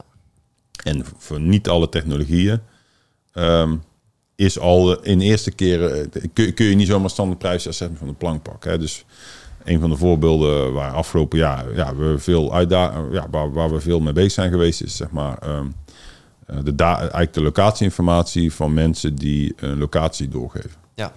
Ja, dus wij, eh, wij doen er zelf niks mee. Wij kopen die data in, maar het bedrijf wat die inkoopt, die, ja, die hebben gewoon, die, die moeten die, eh, die werken die informatie op. Eh, ik geloof dat het privacy-proof is. Alleen ja, dat is wel vrij nieuw in de markt. Mhm. Dus en vaak omdat, ja, dan worden er wel veel dingen door elkaar gehaald. Ja, dus wat je ziet is dat, kijk, ik kijk nu een privacy ding. Ik heb, we hebben ook onafhankelijke bedrijven naar laten kijken. Die zeggen, ja, dit is gewoon privacy-proof. Want die, we weten niet of dat Jantje Pietje is. We weten niet wanneer die is geweest. We, we, we weten alleen dat er op de markt in een bos op zaterdag ongeveer 10.000 mensen zijn geweest. Op basis van mobiele signalen. Ja. Ja, dat, dat, dat zegt niks of dat jij er bent geweest of. We- Voor ons is het ook alleen relevant van ja, zijn er nou 10.000 en zijn er, op zondag zijn er maar 5.000. Ja, hoe komt dat dan? Mhm. Ja, daar, gaat het om. Eh, en, en ja, daar, moet, ja daar, moet, daar, daar besteedt je veel aandacht aan. Kijk, wat eh, belangrijk is. ehm, ehm, maar ja, wat wij wel merken, ja, het wordt wel vaak dan in één keer samengevoegd. Want dan toevallig is er iets op het nieuws geweest over TikTok. Mhm. En dan zeggen ze, eh, gebruiken jullie ook TikTok? Ja, ja, Dat, dat, die vragen krijg je dan. Maar, en, Ja. en daar zie je wel dat het onbekendheid wel vaak zorgt voor onnodige discussies en ook onnodige vragen. Ja. Uh, maar jij kunt ook niet van iedereen verwachten dat hij altijd alles weet. Nee. Nou, de nieuwste standaard technologie. Kijk, wij zijn er continu mee bezig. Ik kan alle vragen beantwoorden. Als ik het niet kan beantwoorden, zorg dat ik ze kan beantwoorden. Mhm. Maar je kunt van een gemiddelde ambtenaar niet verwachten dat die, dat die van al die technologieën continu weet wat het nieuws... eh, Nou, dat is ook de reden waarom ze jullie inhuren natuurlijk. ja, ook. En waarom ze ook wel terechte vragen stellen. En waarom ze soms voorzichtiger zijn als nodig. Maar ik vind dat niet onterecht. Nee. Ja, dus dat. Ehm, Is de integratie van een nieuwe functie in jullie software dan ook best wel lastig? Omdat je dan misschien denkt van ja, ik zou dit graag al willen toevoegen, maar omdat het dan nog niet helemaal proof is. nou, het- bij, bij de meeste dingen niet. Kijk, eh, het, het, als het, het eigenlijk het enige waar we, waar we privacy aspect raken is eh, bij die bezoekersdata. hè. Dus we ehm, eh, in veel steden koppelen we aan of, of een sensorsysteem of een camerasysteem. Ja. Hè, dus in veel steden hangen gewoon ja, een soort van lasersensor. Dus gewoon eigenlijk een kastje. En het enige wat je ziet is, hey, er komt een object voorbij. Ja. Er komt nog een object voorbij. Er komt, er komt een soort van lichaam voorbij. En daarmee kun je dus mensen tellen. En Mhm. ja, dat kun je gebruiken voor veiligheid, maar ook voor economische ontwikkeling en ook gewoon voor mobiliteit. Ehm, dus daar, dat, dat is eigenlijk de enige, eh, zeg maar, ja, soort van heel klein stukje functie. Waar we vaak wel, ook met de leverancier van die systemen, in de privacyhoek zitten. Maar ja, weet je, eh, het weer is niet privacygevoelig. eh, het aantal auto's in de parkeergarage niet. of, of dat een, een pand uit 1983 komt, heeft niks met privacy te maken. Dus de meeste dingen hebben gewoon, zijn gewoon totaal privacy ongevoelig. Dus, maar het, het is wel een thema. En Vermijden jullie dat dan bewust of is dat gewoon, is daar geen vraag naar op dit moment? Eh, ja, ik vermijd dit niet bewust. Ehm, ehm, nee, ik vermijd het niet bewust, maar we, we krijgen de vraag gewoon niet. Kijk, als je, kijk, persoons, kijk, als je echt meer in de marketing, retail, appbouwers, ja, dan heb je gewoon persoonsgegevens nodig. Ehm, ja, wij het is hebben dat gewoon grootschaliger, zeg maar ook. Ja, we, we kijken, kijk, eigenlijk is het gewoon, ja, je noemt het wel eens een urban digital twin. Wij kijken meer naar die gebouwde omgeving. Zeg maar. dus, dus wij kijken gewoon van hoe moet Nederland nou over 50 jaar eruit zien? Hoe moet het nou werken? Kijken naar alle aspecten om, om het gewoon voor iedereen een beetje leefbaarder te Ja. houden. Zeg maar. En dus, Ja. dus, dus ja, we, ja, dus het, het, het is meer demografisch, het is meer de gebouwde omgeving, het is meer mobiliteit, het is veiligheid. En ja, we hebben, we hebben gewoon geen persoonsgegevens. Ik ben ook niet. wel nieuwsgierig, zeg maar. Is het zo eh, dat als je gebruik maakt van jullie software, dat je echt een, een 3D-model ziet van de stad en dat je daar dan bepaalde filters in aan kan zetten of zo van Ja. hoe druk is het hier of hoeveel. Ja, ja Dat dat, is is het eh, precies. Zeg maar, je, ja, je, kijk, je, je opent een kaart en je, je start met, eh, ja, met jouw stad Ja. of een regio. Hè. We doen ook veel voor veiligheidsregio's, die kijken gewoon naar complete gebieden. Ja, en dan afhankelijk van je vraagstuk duik je erin. Eh, want ja, en, en soms is het 3D nog niet eens relevant. Ja. En, en, ja, en dan heb je inderdaad een paar... eh, ja, we praten altijd over use cases. Hè. Dus eigenlijk een use case is... Oké, je hebt een bepaalde rol, je hebt een bepaalde informatiebehoefte. Normaal zou je naar Google gaan en eh, naar de website van Q-Park... en zou je zelf in Excel eh, lopen handels. Dan ben je twee uur bezig om erachter te komen... hoeveel auto's er op zaterdag in de stad hebben gestaan. Ja. Ja, bij ons één druk op de knop. Ja. Dus je koopt tijd af. Ehm, en in dat geval van die parkeergarage is dat 3D-model niet zo relevant. Maar is het wel belangrijk om te weten waar zitten die parkeergarages. Klopt. Weet je, dat. Ehm, ja, als je inderdaad eh, eh, een ander voorbeeld van, ja, stel dat je toch wil kijken van, oké, welke gebouwen zijn er geschikt om eh, zonnepanelen op te leggen. Mhm. Ja, dan hebben wij inderdaad een 3D-model. En dan is het wel handig om te zien van, zit daar een schuin dak of zit daar een of andere gekke dakkapel op of wat dan ook. Hè? Dus, dus de, afhankelijk van je vraagstuk, je, je use case, open je inderdaad bepaalde filters, bepaalde analyses, die je dat antwoord geven. En is het dan zo dat die gebouwtjes die, eh, die op zo'n kaart staan, wordt dat dan handmatig getekend? Nee, nee. Of wordt nee. dat dan gescand Nee, via nee. een andere... Nee, wordt, auto, dat, dat is eigenlijk wel een beetje onze... Ja, een van de geheimen van ons Smit wordt automatisch gegenereerd. Hè? Ja. Dus wat je vroeger... Ik, ik, klink weer heel uit als ik over vroeger praat, maar... Heel veel bedrijven zijn nog bezig met of het scannen, of het zelf tekenen, of het, eh, weet je, het, het, het heel lokaal opwerken van gebouwen. Kijk, eh, maar misschien ook goed is om te zeggen, kijk, wij hebben een bepaald detailniveau. Voor, voor onze vraagstukken, die gebouwde omgeving, Ja, je hoeft hoeven wij geen dakgoot. fotorealistisch beeld te hebben van zo'n gebouw om te zien wat de kleur van het, eh, van het kozijn is. Snap je? Mhm. Dat hebben wij niet nodig. Wij, hebben, wij willen gewoon weten, oké, wat is de vorm van dat gebouw? Zit er een dakkapel op? Zit er een schuin dak op? Is het 10 meter hoog? Is het 5 meter hoog? Voor de herkenbaarheid. Ja. Ehm, en dat niveau, ja, dat wordt automatisch gegenereerd. Dus wij, eigenlijk, je moet je voorstellen dat er is een gebouwendatabase die eigenlijk aangeeft waar, eh, waar de omleiding van het pand zit. En één keer per jaar vliegt er een vliegtuig over Nederland die gewoon precies bepaalt hoe hoog. Alles is. Ja. Nou, eh, de rest kun je invullen. Ja, Ja. ik snap hem. Ja. Ik snap hem. Ik ben wel benieuwd, hoe plak je daar dan een prijs aan? Want elke use case waar je het net over hebt, is toch weer een andere schaal of een andere Ja. eh, mate van Ja. belang. Ja, die is heel lastig. Ehm, in het begin zijn we... Ja, je, er, is, er is een mix van. Kijk, ehm één is... Die kijkt natuurlijk een beetje naar de concurrenten als die er al zijn. Mhm. Ehm, een ander is dat je ja, ook gewoon naar de kostprijs kijkt. je moet niet van geen product kopen wat eh, dat. Ehm, maar een van de andere, ja, drie is dat je aan de klant vraagt van, wat is het jou waard? Hè? Hoe, hoeveel, hoeveel heb je hiervoor over? En dan merk je toch wel vaak dat je wel redelijk goed zit. Ja. Dus, dus de klant snapt echt wel dat het geen Microsoft pakketjes waar je 100 voor 100 euro per maand af kunt tikken. Zeg maar. Dus die, Mhm. die, eh, die, die, die geeft het echt wel een waarde. Je ziet het, je, eh, vier als je kijkt naar eh aanbestedingsregels. Van, eh, het is wel handig om gewoon soms eronder te blijven. Mhm. Eh, en vijf, en die is ook wel belangrijk, is dat je eigenlijk kijkt naar ja, wat zijn de kosten ehm, van als je het niet zou hebben. Ja, en, en daar maak ik altijd, en daar, ja, die, die credits moet ik aan eh André geven. Een van de eerste overleggen die wij hadden, Ja.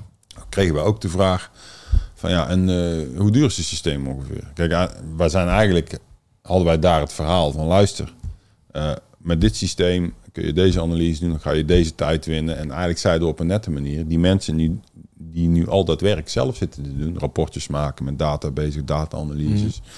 Nou, we hebben het op een nette manier gezegd, kunnen andere dingen binnen het bedrijf gaan doen. Ja. Ja. Maar in principe, ja, je bent aan het automatiseren, aan het Mm. digitaliseren. Dus dat betekent dat bepaald handwerk daar niet meer nodig is. Ja. En eigenlijk bewezen we daar dat we een soort van, ja, dat, we, misschien- dat we zo vijf tot tien man werk, ja, eigenlijk een beetje gewoon aan het automatiseren waren. En jullie hebben ook bepaalde data waar zij niet zomaar bij kunnen. Eh, Nou ja, de- iedereen kan, bij, iedereen kan overal data inkopen, klaar. Alleen ja, je moet je afvragen, moet je dat willen? Want je hebt die kennis niet en wij hebben het toch geautomatiseerd. Dus ja, Mhm. ga je dan zelf eh, een jaar ermee bezig? Ja. En, want, want, en, en dat is wel zeg maar de, eh, de beprijzing. Want ik, ik weet nog goed dat dat was het antwoord van anderen. Dus eigenlijk, wij hadden ongeveer gezegd van nou, scheelt ongeveer zeg maar eh 5 tot 10 FTE per jaar. En toen vroeg iemand, ja, en hoe, en hoe duur is het? En toen zei mijn collega, en toen zei mijn André van ja, het, het kost nog geen 1 FTE per jaar.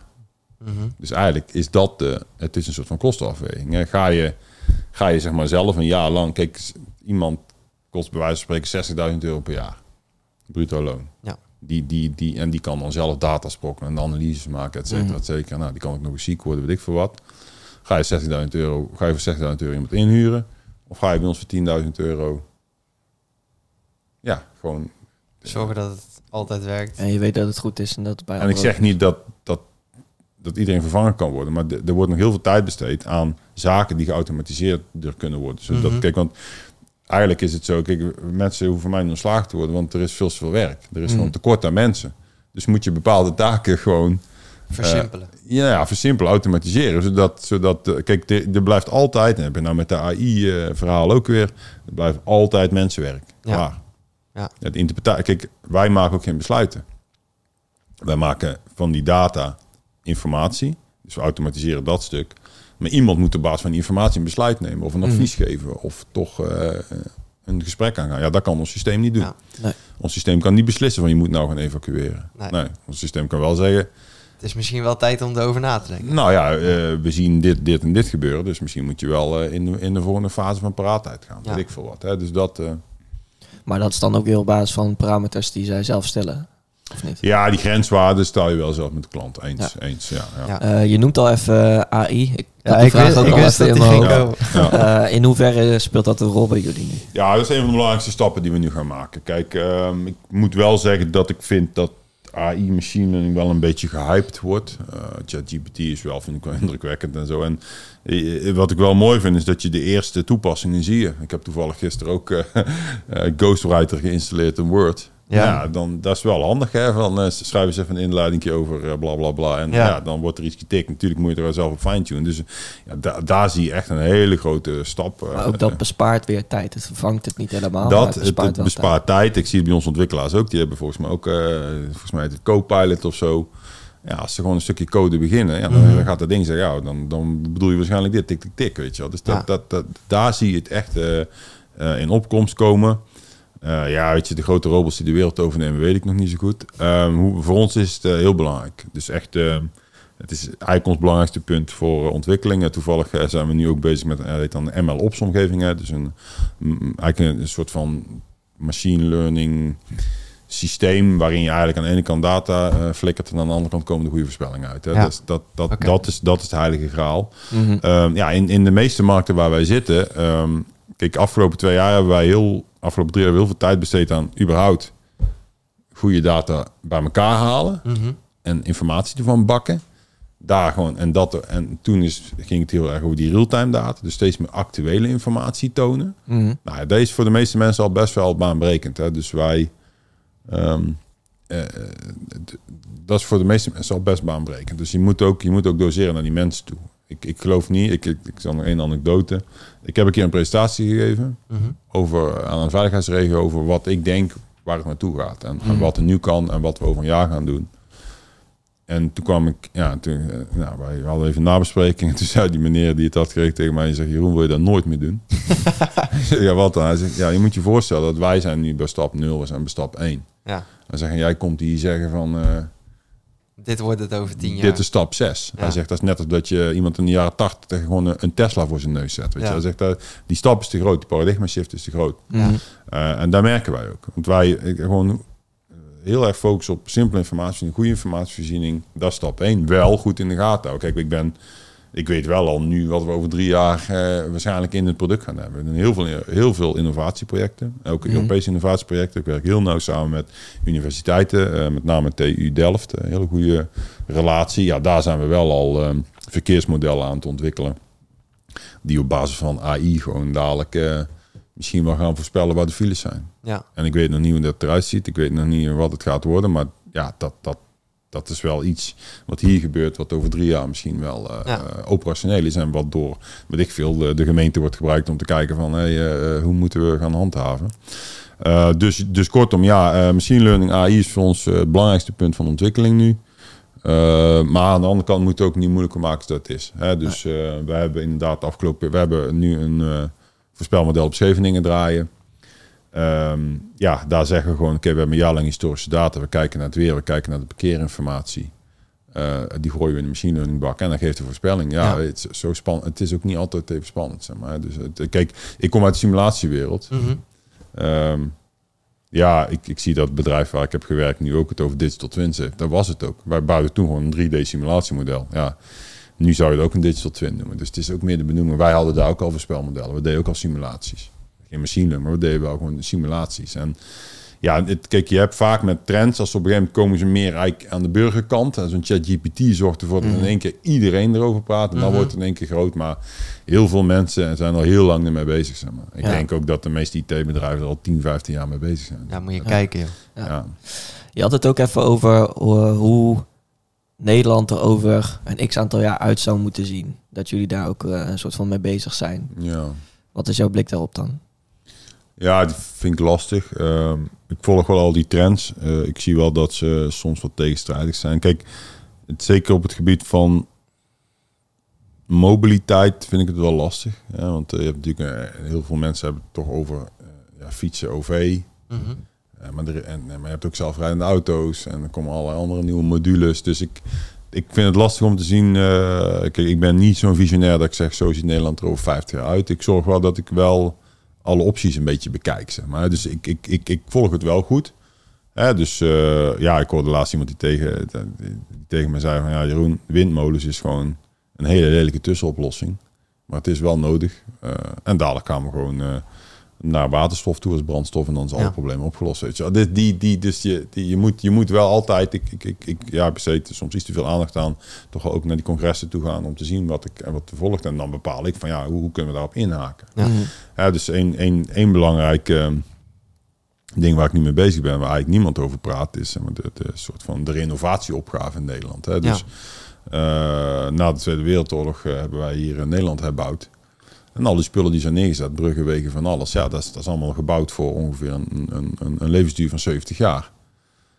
Superveel moet dan eh, binnenkort Dat, dat punt is nou bereikt, hoor. Weet je, en eh, dat is best knap, toch? Dat je iets bouwt wat 70 jaar blijft staan. Ja, Ja, ja. Zeker die, maar die, dat moet nu allemaal gerenoveerd worden. Er wordt heel weinig over gepraat. Maar, zeg maar die brug daar in Zoetermeer, dat die, eh, Ja. ja, dat, is- dat is daar wel een voorbeeld van. Dus ik denk van, ja, ik denk, wat kan ik daarmee doen? Ik heb Nederland in kaart. Ik heb al die wegen in kaart. Dus ik ben nu ook met een paar, eh, eh, zeg maar, met een paar consultants uit die markt, eh, infrabedrijven, aan het kijken hoe kunnen we nou toch jullie kennis ook koppelen aan onze, Ja. aan onze kaart en onze intelligentie om die kennis gewoon te borgen en te delen met de mensen die daar weer een besluit over moeten maken. Dus zo, ja, je volgt trends en je denkt, hoe kunnen we daarop aanhaken? Want jij, ja, je, stel, dat is dan een idee wat bij mij gelijk oppopt. Inderdaad, zo'n brug wordt afgesloten. Ja, jij, je hoeft maar iets in te vullen van eh, leidt het verkeer om. En, Ja, dat zijn we. Ja, nee, precies. Dat, dat is dan weer ehm, ja, de, de mobiliteitsaspect daarvan. Mhm. Kijk, wat ik, wat ik wel zie, en dat, misschien haak ik daar wel een beetje aan op je vraag, zijn we allemaal silo's. Dus je hebt heel veel mensen of zijn bezig met de energie, Mhm. of ze zijn bezig met, eh, met de koeien, of ze zijn bezig met stikstof, of ze zijn bezig met huizen, of ze zijn bezig met mobiliteit. En wat ik nog wel vaak. En, die integrale blik, die ontbreekt wel. Want inderdaad, iemand denkt van oké, ik zorg er gewoon voor dat we daar alleen maar, dat er gewoon geen parkeerplaatsen meer zijn. Dan gaan Ja. mensen vanzelf geen auto meer gebruiken. Weet je wel? Eh, Of heel de woonwijk Maar, maar, je, maar ja, eh, als, daar, als daar in die woonwijk toch gewoon eh, mensen uit de middenklasse gaan werken die, eh, die, die, die 60 kilometer verderop moeten of die geen fiets hebben of die niet kunnen fietsen. Mhm. Eh, Heel veel. eh, eh, ja, dan, dan, dat, dan, dan heb je niet genoeg naar de demografische ei- eigenschappen gekeken. En dus die. ja, het, het grootste voorbeeld daar is natuurlijk ook een netwerk met, met stroomvoorziening. Hè. Dus aan de ene kant zeggen ze iedereen moet zonnepanelen. ja, En daarna kun je je stroom niet eens kwijt. En, en moet je Ja. bijna geld bijgeven om je stroom af te leveren. Klopt, ja, dat ja. zijn wel een beetje van die. Ja, ik wil niet. Ik vind, dat is misschien een beetje een flauw voorbeeld. Maar dat is wel een voorbeeld van hoe dat je toch eigenlijk.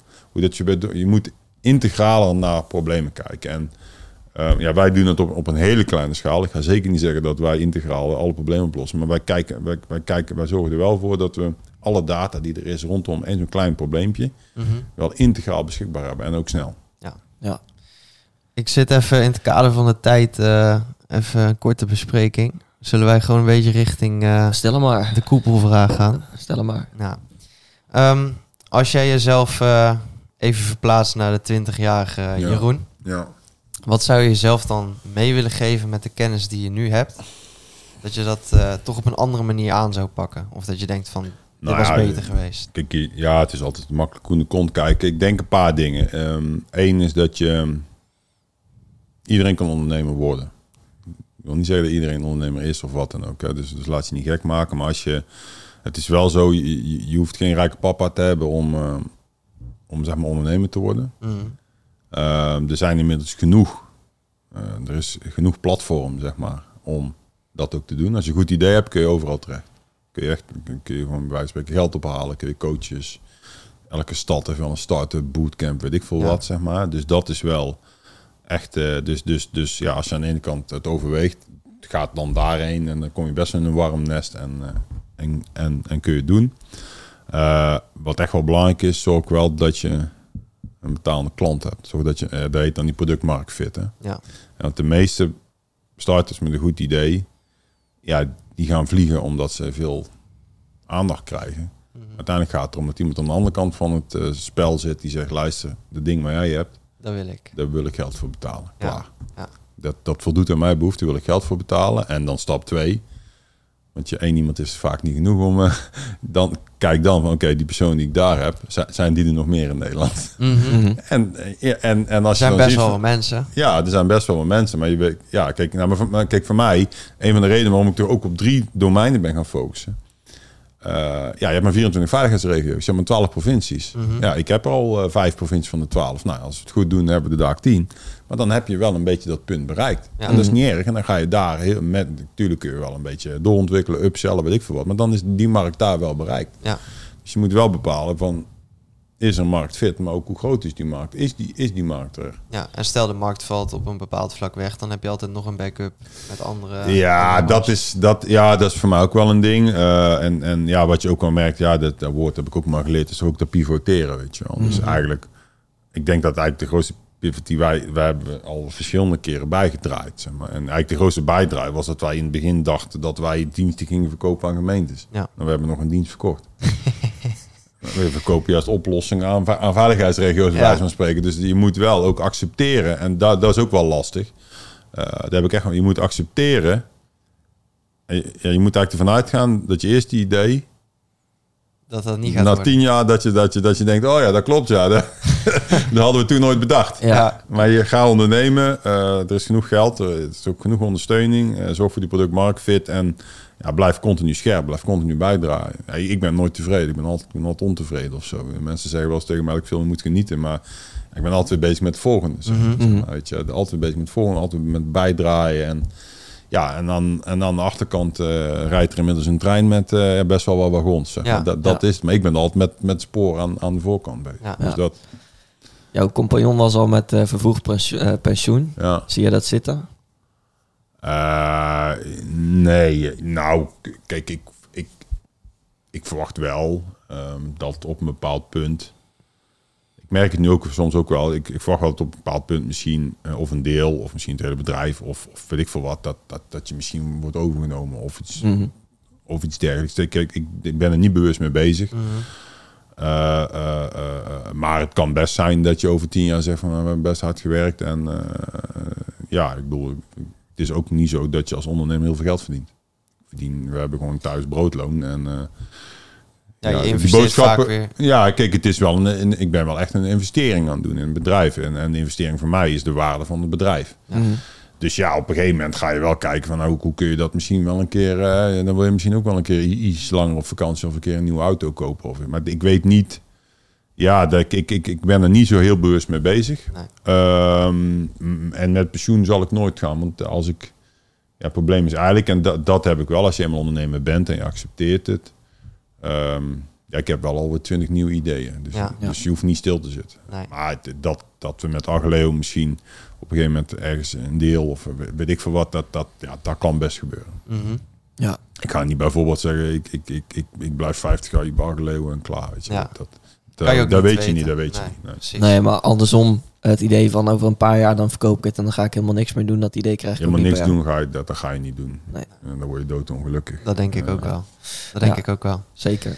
Ik denk dat we een mooi verhaal neer hebben kunnen zetten. Ja, ja bedankt eh, dat je langs wilde komen in de, Leuk. in de drukke agenda toch een gaatje hebt eh, weten te vinden. Zeker. Super interessant bedrijf en super eh, interessante tak van sport die wij ook nog niet eerder hebben belicht. Ik Dus, denk dat eh, we Thierry ook eh, aardig op zijn wenken bediend hebben met deze aflevering. Ja, we kregen inderdaad de vraag iets meer eh, richting de technische bedrijven en eh, eventueel start-ups. Nou, start-up is het inmiddels niet meer, maar... Nee. eh, ja, dus eh, ontzettend bedankt. En ook de kijkers en luisteraars uiteraard bedankt. Zeker. En tot volgende week. Later.